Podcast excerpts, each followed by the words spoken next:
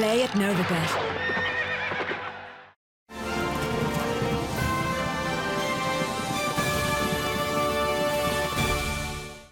Hello and a warm welcome to another edition of Jump to It, our Irish Angles show, with in association with Novibet. As usual, I've Emma Nagle, Johnny Ward with me here, and we've only got two weeks now to Cheltenham, so it's all getting very exciting. Uh, Emma, Johnny, I hope you both had a good week in the last week. Um, we've lots of things to talk about this week, going back through the race, and there was some very interesting things. So maybe we just start off and we'll kick through it and go back in it in the order it took place in. So last Wednesday, Punchestown, a couple of interesting things there for me anyway. Majestic Force um, of Henry de Bromheads was a winner. Now gets into the picture for the Mares' novice um, at Cheltenham.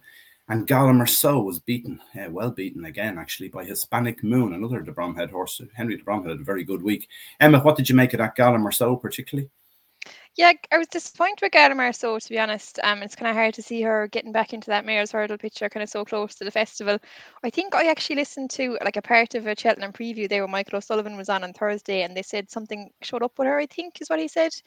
But now, even at that, you'd think it's a short enough turnaround to kind of get her right and get her back for the Mares' hurdle. Um, even though it is Willie Mullins, so you wouldn't be doubting too much. Like the, I actually really liked the winner. I liked her the first time she won in Punchestown back at the start of the season. She disappointed then in Leopardstown afterwards, but I'd say on her day she's a right mare. Um, I think she was actually won over fences as a three-year-old in France. Um, obviously it's I think it's her third one for Henry, but she was kind of like like a progressive mare. I'd say probably one for for fencing next year. Um, more so than hurling. She was like a big kind of strapping mare. But yeah, Gala Marceau was a big disappointment. And you mentioned Majestic Force as well. She was impressive.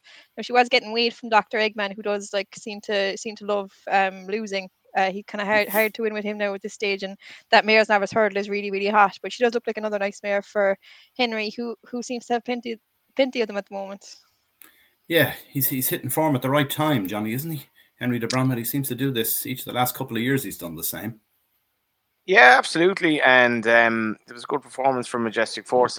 I suppose the the, the the the thing about the race in Ireland of, of late has been the ground has been so bad that I I'd um I'd just be willing to forgive Gala so maybe to, to an extent as well. Was it was a bit keen in that race and just like some of the distances, horses are just not hand, finishing very very tired, like on the on, on, on ground that has just really really gotten deep and hasn't had much let up, and maybe finally is a little bit. But um, Hispanic Moon was very good. Um, you know the the rate structure of the race, I, I was surprised at how short Gala so was. Um, looking back here, she was what 10-7 and the, the, the winner was at was she was 11 7 roll. The winner was 10 stone 12, given nine pounds as well. Um, good performance. And yeah, Majestic Force was very good. Like, I I, I kind of don't know how good Mr. Eggman is, but Majestic Force won readily. And uh, I thought it was a good ride as well from Rachel. And yeah, Henry de had certainly hitting time, hitting form at the right time. Yeah, we move on to Thurles Thursday. Marsh Wren, that was a nice bit of placing, wasn't it? Stuart Edmunds and Ciaran Gethings, who's originally from Tinahely in Wicklow. He went over to England at the age of 16, his first winner in Ireland when the horse won. He said one interesting thing about Marsh Wren, I thought, was about the performance. He said, The fences are stiffer in Ireland. I would have thought Thurles had about the easiest fences we have in the country. They're like little mini hurdles. Anyway, um, the other one there, of course, in Thurles was Staffordshire Knot, which is a Calwood dispersal horse. Uh, Gigginstown paid 510000 for this, that recent sale, and it got beat. What about that, Emma? Money well spent?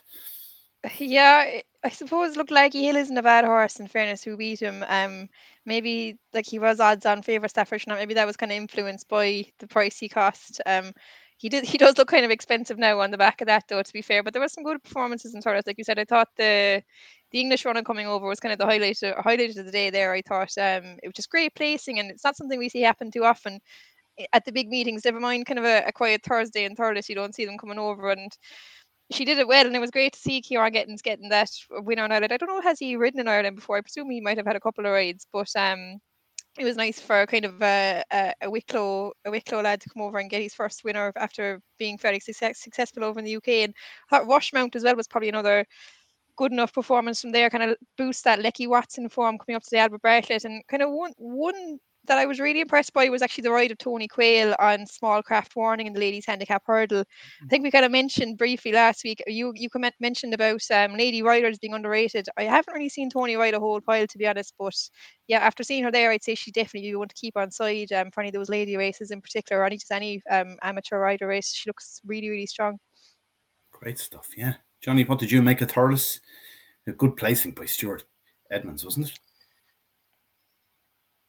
Yeah, I, I kind of fancied that horse actually, just on the basis that um, I was worried that um, the favourite in the race just mightn't uh, mightn't be entirely in love with that ground, um, Harmonya Maker. When she was uh, when she was touched off at Limerick at Christmas, she sort of seemed to struggle on it. Then she turned. She was better the last day, but that was uh, that wasn't quite the, the same test as this. And um, I thought the ride was very good on the on the winner. Um, very good forms actually. For, it was it was a great race to watch because Low Ella came there under Sean Flanagan, was having a great run under for Gavin Cromwell.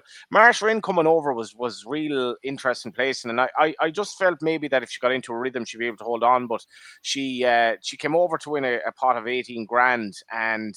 Um, like I don't know if if Willie had Ant really entered in the race, but like the, it wasn't actually a great purse for a listed race, and to have a, I I had to look twice to see on the screen that um that uh, Stuart Edmunds was coming over to an Irish midweek meet, that you had a, a trainer coming over and then winning, and like it, it definitely added to the spectacle of Thurles, like um and it's it's good to see that enterprise and um, training rewarded because a lot of British trainers are running scared um, of coming over to Ireland at all, including the Dublin Racing Festival. So it was a really good race, a good spectacle, and she got into a great jumping rhythm. And Harmonya Makers probably had a few hard races. The, the program for these mares is completely insane. There seems to be like a, a, um, a pattern race for them every second week at the moment. There's just so many opportunities for mares at the moment, um, and it was good to see a British raider come over and win one. Yeah, I agree. Uh, then we move on. Dundalk Friday. Not a huge amount happening there, but Tony Martin and John Breslin landing a bit of a touch with Nibiru. Um, Daniel King rode that 40 to 1 into 12 to 1. And I must say, I thought he gave it a great ride in person. Uh, got up by a nose. So they landed a touch. First one Tony Martin's had in a while, I'd say, since probably Galway, whenever. Um, anyway, moving on to Saturday. Big, big fish there. I am Maximus. What did you make of that? Emma, nine to four to evens in a, in a four runner race beats Vanillier, what, 14 lengths or something. Made a mistake at the last, though. I suppose it was kind of a funny enough race, um, and he's a horse I can't figure him out at all. I'd say he probably has any amount of ability, like definitely a massive engine. I think we even said he could develop into a Gold Cup horse next year, but he's just the way he jumps is so so strange. Um, even the mistake at the last, like it was as if he kind of just lost concentration coming down to it or something. I'd say he had loads left, even finishing it out. Um, and it was an impressive performance now, to be honest, because like on, on the weights, Vanillier was actually well in with him. I think he's only rated about seven pounds inferior, and he was getting I think they got to 12 pounds from I Am Maximus on the day. So it was a big performance. And like he's in the Grand National now he's got a decent weight and he's just kind of that kind of horse you could imagine he, he could go on and do anything. He just has that massive engine and the way the fences are now at the moment um he should have he shouldn't have too much of a problem getting around there you'd imagine. Here's a question for you johnny. Right willie mullins um regarded as probably the greatest trainer we've ever seen certainly in the national hunts sphere anyway and yet he'd horses during the week. Garland Merceau didn't jump well. I am Maximus jumped terrible. Uh what's the other one? Tune Visitor that one later in the week jumped terrible as well. An awful mistake at the last. What's he actually doing? Is he actually training these to jump at all? Like what what does what's the what is the job of a racing national hunt trainer? Are they supposed to teach their horses how to jump the hurdles and the fences? But it doesn't seem to bother Willies. They still win. yeah, I, I think I Maximus is completely low onto himself. Like I'm surprised, actually surprised the horse was 94. Um, I didn't realize just looking at IrishRacing.com here was 94. Um, but I, I thought that race was very very tough to solve because, like Emma, like I am Maximus, he's such a tendency to jump left. The ground was so bad, um, and he's a bit of a low onto himself. Uh, I wasn't really sure what to expect. Vanillier has obviously been trained for Aintree, but um, the other horses you mentioned, Gallimar, so I'd given out to the horse you mentioned at Naas, you know, motivator horse off the flat. Willie, by all accounts, he doesn't overschool them. Um, he really doesn't overschool them, and he often they, they kind of are they're tasked with learning their job at the racetrack, and he has very good jockeys to help them do that. Um, and I, am not sure. I think there's there's definitely good debate to be had here. If you sat four trainers around the room, four top trainers, say Gavin Cromwell, uh, Henry de Bromhead, Gordon Elliott, and Willie Mullins say, "What do you do in terms of your schooling?" Because Henry de Bromhead has a loose schooling routine in, in in indoor down in um, County Waterford, where his horses more or less go into the ring on uh, on their own and jump the obstacles in front of them and absolutely love it and are, are extensively schooled. Willie doesn't do that at all, as far as I know. Um, and the other two are probably quite similar or, or, might be similar enough in terms of what they do. But it's really interesting. I, I would give Willie an out on I Am Maximus, though. I actually don't think anyone could train this horse to do anything right, apart from being yeah. very good. well, the one thing you, you, you, do have to say about Henry de Bromhead's horses, when they go over fences, they tend to be extremely well schooled, don't they? They mm. all jump impeccably. The other one is I know that the, historically hearing about trainers, some trainers with those three-year-old hurdlers never put them over a hurdle before they saw it in a race. Used to be the thing mm. years ago. That that first one in Roscommon in September or whatever used to be chaos in that race. Um, so I, I don't really know what trainers actually do um, in, in the sense of school. And Emma, you'd have a better idea. What does your dad do? Does he school them all day? Uh, no, it kind of depends on the horse, I suppose. Like some horses don't need to be schooled at all. Maybe you just give them a pop a couple of days before the race to let remind them of what they're doing. But I suppose some horses do need a lot more schooling than the others. I don't like like Johnny said. I think Willie's kind of known for not doing a whole pile with them unless they badly need it. Um, maybe he might be due a trip down to Enda Bolger's some summertime there from JP I Am Maximus if he's going to make a Gold Cup for us next year. All right, we'll, we'll move on. The final race in the week was Naas on Sunday, and there was some cracking racing there. Ferny Hollow, over two years off the track. Johnny, what did you make of that? Great to see the horse back in first, and then maybe Cheltenham on the plans. Yeah, I thought this was a, a really, really taking performance. The I tipped a runner up in the race because I, I felt that there was it was much of a muchness if you took out Ferny Hollow and it was kind of um obviously you needed and when you're taking on a Willie Mullins hotbot normally you're you're you're um you're you're hoping for the best at best, I suppose. And the market strength of Ferny Hollow, I was thinking before the race that you know was going to do well if Rebel Gold could run well. He did run well because you know it was a race that was run at a good clip, but really it was sort of a it was a grade three, and that's what it was if you took out Ferny Hollow. The rest of them are, are sort of grade two, grade three horses. Um, you know, it was another race that was kind of strangely priced because Ash Meadow was put in at something like 13 to 8 in the race, despite the fact this was like two miles on on heavy ground, completely ill suited to him. Um, for all that it was hard to know how good Ferny Hollow was was was going to be, he was off that long, but he just tanked through the race, and he was a little bit. I, I was taking him on because I thought he, he can be quite hard on himself, and he was kind of hard on himself early in the race, but he just tanked through the race, and it was a brilliant performance. And um, this is a horse with so much ability. He's, he's superb to watch in his day. I was always a big fan of him. Um, obviously, his brother is an novice hurdler at the moment as well, and interested to see how he gets on. The the, the the performance of the day, if not for any Hall for me, was Bottler Secret. Um, mm-hmm. and again, this was a race that was kind of if, if you if you if you backed the horse uh, earlier, thinking that it was great value because the favorite had been put in so short, the favorite then would uh, was pulled out, Vinny. So there was a massive rule four. But I I did an interview for um, the Irish Fields um, Shelton magazine with Gavin Cromwell uh, a couple of weeks ago, and he's very, very keen on this horse. He really, really liked him, and it was just a question of getting him out. And it was funny watching the race because I, I, was thinking down the back straight, this I don't think this horse is really traveling.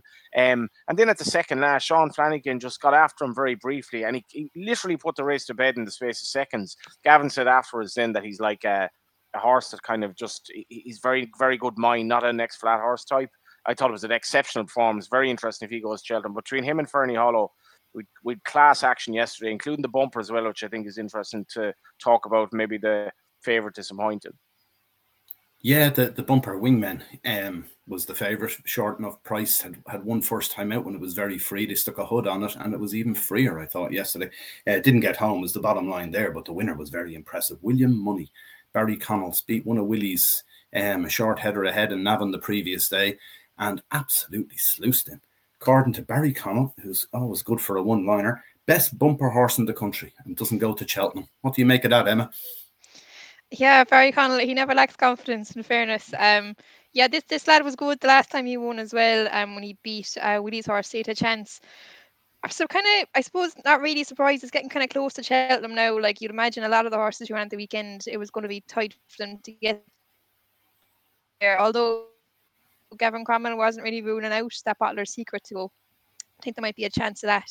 Um, Ferny Hollow not going to go, but I suppose for a young kind of bumper horse, Barry Connell just didn't want to overphase him. He kind of likes to give the horses plenty of time. This fella's a six-year-old, so hasn't been rushed at all. But it, it was a good bumper now. In fairness, I think I was at four of the five had won races. Maybe they might have all have won races, but some good ones in there. Like you said, Gordon's horse was too keen to kind of have any chance. But I just thought Finny Maguire was really, really cool on um on this horse of Barry Connell's. Um, just vote him like he was the best horse in the race, and he was by a fair way. I, I I'd, I'd really be watching out for Willie's horse to a chance now if he did happen to show up to Cheltenham because I actually thought he might have actually improved past Barry Connell's fella after the last one. He looked a bit more green than than Barry Connell's horse. So um yeah, I'd definitely be sticking Willie's horse on the track horse in the tracker as well because he looked like a big kind of raw horse the day that they met.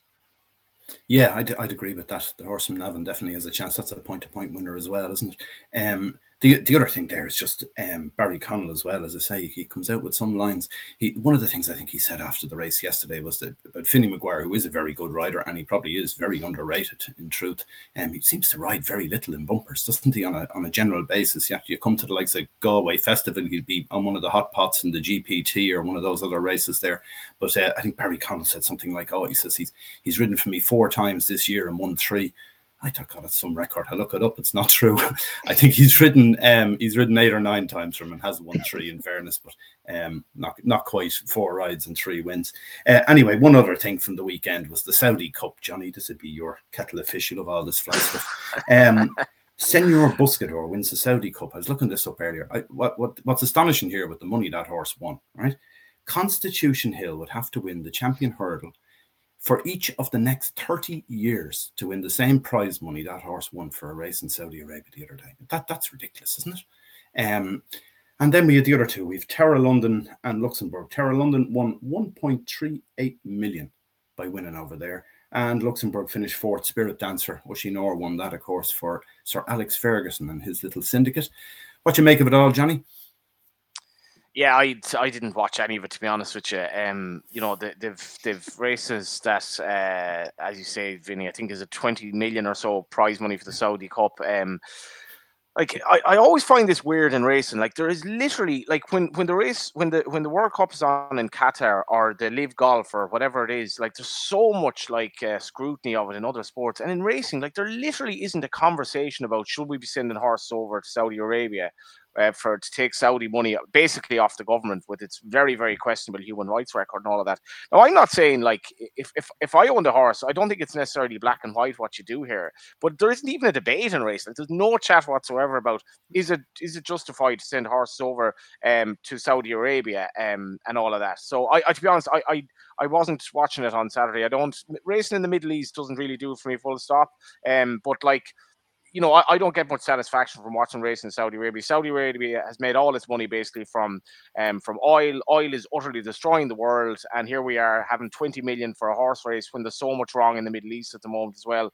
Um, that you know this money could clearly be spent better going to somewhere like Gaza or whatever like that. So it's obscene, but that's the world we live in. Well, horse racing has a tendency to be involved in a lot of obscene things, hasn't it? The, the other one that, that got me, I wrote a blog about it this morning, but I wasn't really going to go into it in this discussion. But uh, affordability checks in the UK. The, the bottom line is that the affordability checks, whether they're right, wrong, or should be tweaked in some way, they're they're there to try and protect some really vulnerable people who do their brains in back in horses and lose control completely and everything else. But yet, horse racing as a sport doesn't want that to happen. They want them to keep gambling because the more they gamble, the more horse racing gets in revenue. And that this is it's it's a crazy situation. It's like the as you say the the Saudi situation where the sports washing or whatever horse racing turns a blind eye to all of these things because it, all it wants is money.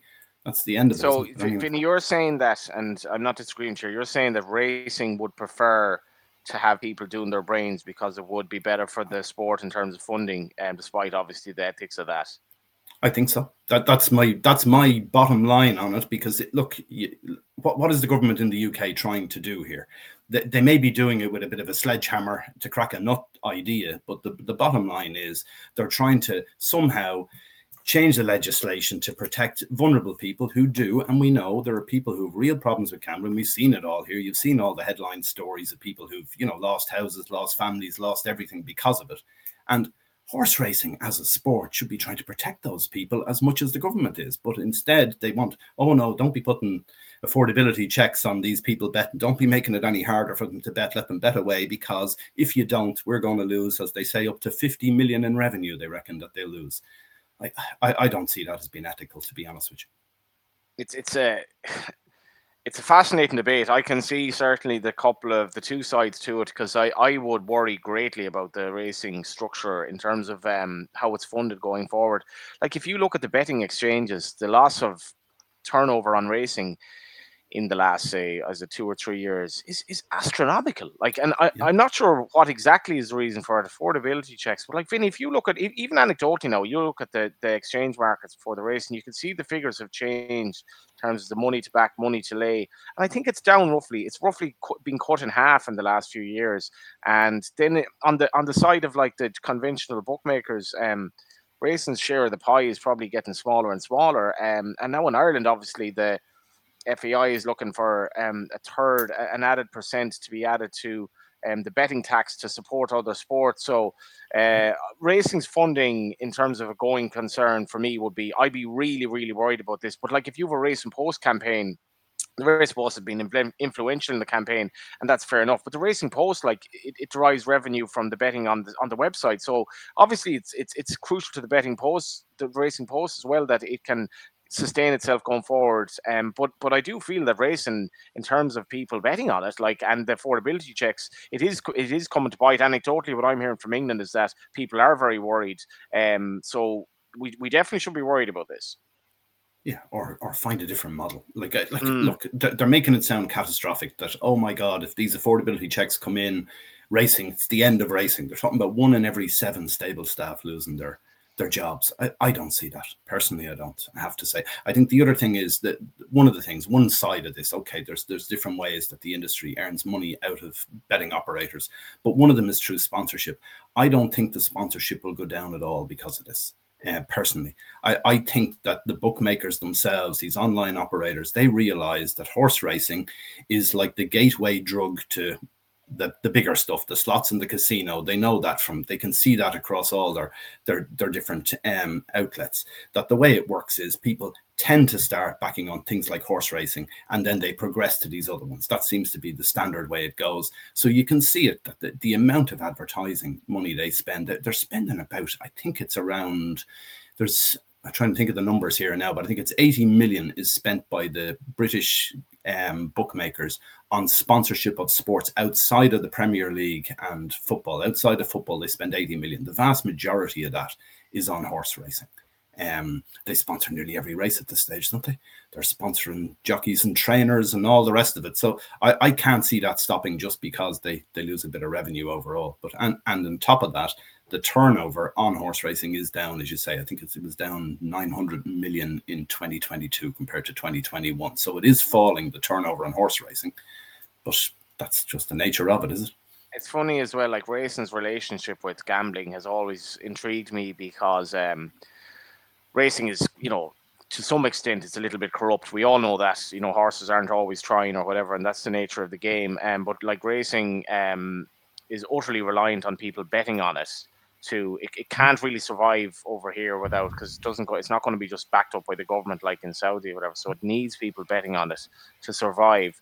Yet a lot of horses with big connections, you know, are, are not off half the time and they don't really give a shit if, if punters are backing them and backing a dead one. And um, that's kind of the nature of it as well. Yeah. Like that's the game we're in. But at the same time, if people don't have faith in betting on it or they can't bet in it, we're screwed.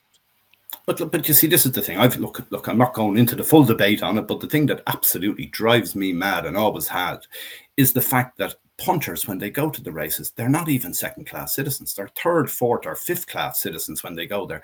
Owners are lauded by everybody, and it's all there's there's a you know you, you've got owners getting free lunches, owners getting tickets for all their friends to go. Owners are, you know, this, that, and the other. You could actually run horse racing without owners. I've always thought that was a possibility. You just have, you just need horses. You don't need anyone to own them necessarily. You just need the horses, and um, you, you wouldn't even need prize money then if you didn't have owners. You could just ha- you could just run the whole thing on itself ultimately, but you can't run it without punters. It's all the money that the punters are bringing in is the absolute core issue for me and yet they've always been treated terribly. And again, here, horse racing is saying, "Oh yeah, we love you now because you're bringing in the money, but we don't want you to stop." Is the other side of it. So, like, I, I find it very difficult to be honest with you. What do you think, Emma? yeah, um, it's gone a bit deep into this, I suppose. Yeah, I, I'm not sure if you could run racing without owners or who would pay the trainers. Would it be the the bookmakers? You, or? know, the That would system probably- could pay them. You know, like, like you just you just run horses. It- It's you know that's the simple thing, isn't it? You just you you put you put hundred trainers out there with fifty horses each, whatever it is you want the system. If you start from scratch here, you don't actually need someone to own the horse. The system can pay for them. You just you put them in training, they all run in races, and the system runs away. And the money that you would have given in prize money, you just give back to the trainers to run the horses.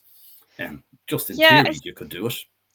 I look, I, I can see kind of both sides of the arguments to it. The I thought the Racing Post thing during the week was interesting enough about um the going undercover and contacting the illegal bookmaker. Um, apparently there's been lots of customers driven to that um kind of underground bookmaking. I, I'm not really sure to be honest. Um, I, I presume. Look, it's it's definitely a big worry for the sport, and hopefully they can get it sorted out because I do think it would have fairly big effects on it on the whole thing. Um, just if it's getting harder for people to gamble on the sport, there'd be less people looking to. I suppose if you're starting to gamble on racing, you're not going to want to go through all these checks. I suppose people who are kind of more seasoned into it, you're kind of betting anyway. You're going you're going to probably do it at some stage, but I, I do think it's a big worry, and um, maybe it's probably. I- know there's probably been more talk about it in the last year or so, but um, probably still kind of lying a bit too low in the radar, I'd say, for the danger it actually poses to the sport. We'll know a lot more this week because they're they're meeting in the in Westminster today, um, to have a discussion about it at least. So we'll see where it all ends up in a few weeks' time, no doubt. Um, lastly, horses to follow. Emma, what was the one that really took your fancy from the week? Um, I suppose look, there's loads of kind of high profile ones you'd pick. I suppose like the bumper horse yesterday was kind of the obvious one, but I'll give one that was actually beaten. I think um one for the tracker is probably Pax. He ran in uh Punchestown on Wednesday. I think it was his third maiden hurdle run, and I'd say put him in the trackers for the handicaps because he was fairly eye catching. Um, even jumping the was jumping the second last. He looked kind of well out of it, and he made up plenty of ground. Kind of came back on the bridle quick enough. Um, he was kind of a fast fast finishing fourth. Um, yeah, and I'd say he, he probably has a handicap definitely and him. It'd be interesting to see what kind of mark he gets. Very good, Johnny. Did you find one from during the week? Yeah, it's not uh, it's not really rocket science now, but just on the picture, I, was, I said this before the show. We might talk about it again, maybe coming up to Cheltenham. But um, like Paul Paul Nicholls is becoming a he's becoming a parody at this stage. Like Kalif Du Berlais, who they think is, I mean, again, maybe it's the same with Caldwell Potter. They think he think he could be a Gold Cup horse or whatever. But like he wins the Adonis, and like no sooner has he crossed the line and he's ruling Cheltenham out. It's Like he might go to Aintree. Like he Paul Nicholls, like I, if, considering he he actually had two winners at the meet last year. Um, he's he's the, his indifference to Cheltenham is staggering to me for a for a trainer from that neck of the woods. Um, anyway, so Bottler Secret, if he, he's obviously a horse that could run in the Triumph, and this is going to be a tough one for Gavin Cromwell and connections because I, I know they, they like this horse a lot, but as you say, Vinny, we're two weeks away, so two and a half weeks away on when Bottler Secret won, and he said he said after the race he didn't. He, didn't have him that long for some reason or another. He didn't get into it, but he said he didn't have him that long. Like uh, if you look at his his ephemeral flat career, this horse has, has a lot going for him potentially as a hurdler. Um, and if he doesn't go to, I, I think it's an easy call if they don't go to Cheltenham because I mean he's looked a bit green early on in the race at his hurdles, but I love the way this horse went about his business. I just love the way he's saving himself. And Ruby Wall spoke about afterwards, racing a bit behind the bridle. Um, if he can keep kind of, he's going to become a very endearing horse, the Bottler Secret, wherever he goes. I think. Good stuff. All right, I'll give you one as well for what it's worth. Desertmore House. He's the um, Kerry National winner from Listowel.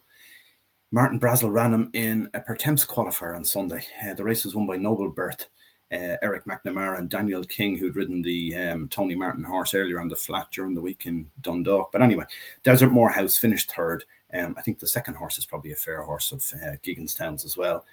Desertmore House is 20 pounds lower over hurdles than over fences currently in Ireland and would want much better ground. That soft to heavy ground wouldn't suit him at all. I don't think. I think he'd be looking at something like yielding, yielding to soft to be more his kettle of fish. So I think Martin Brassil is some trainer, and if he can't get a win out of Desertmore House of 20 pounds lower over hurdles in the next couple of weeks or months, I'll be shocked. Anyway, that's it from now. Thanks for watching, everyone, and um, make sure to subscribe to our channel, and we'll be back again next week with more chat about the Irish racing situation. Thanks for watching. Bye for now.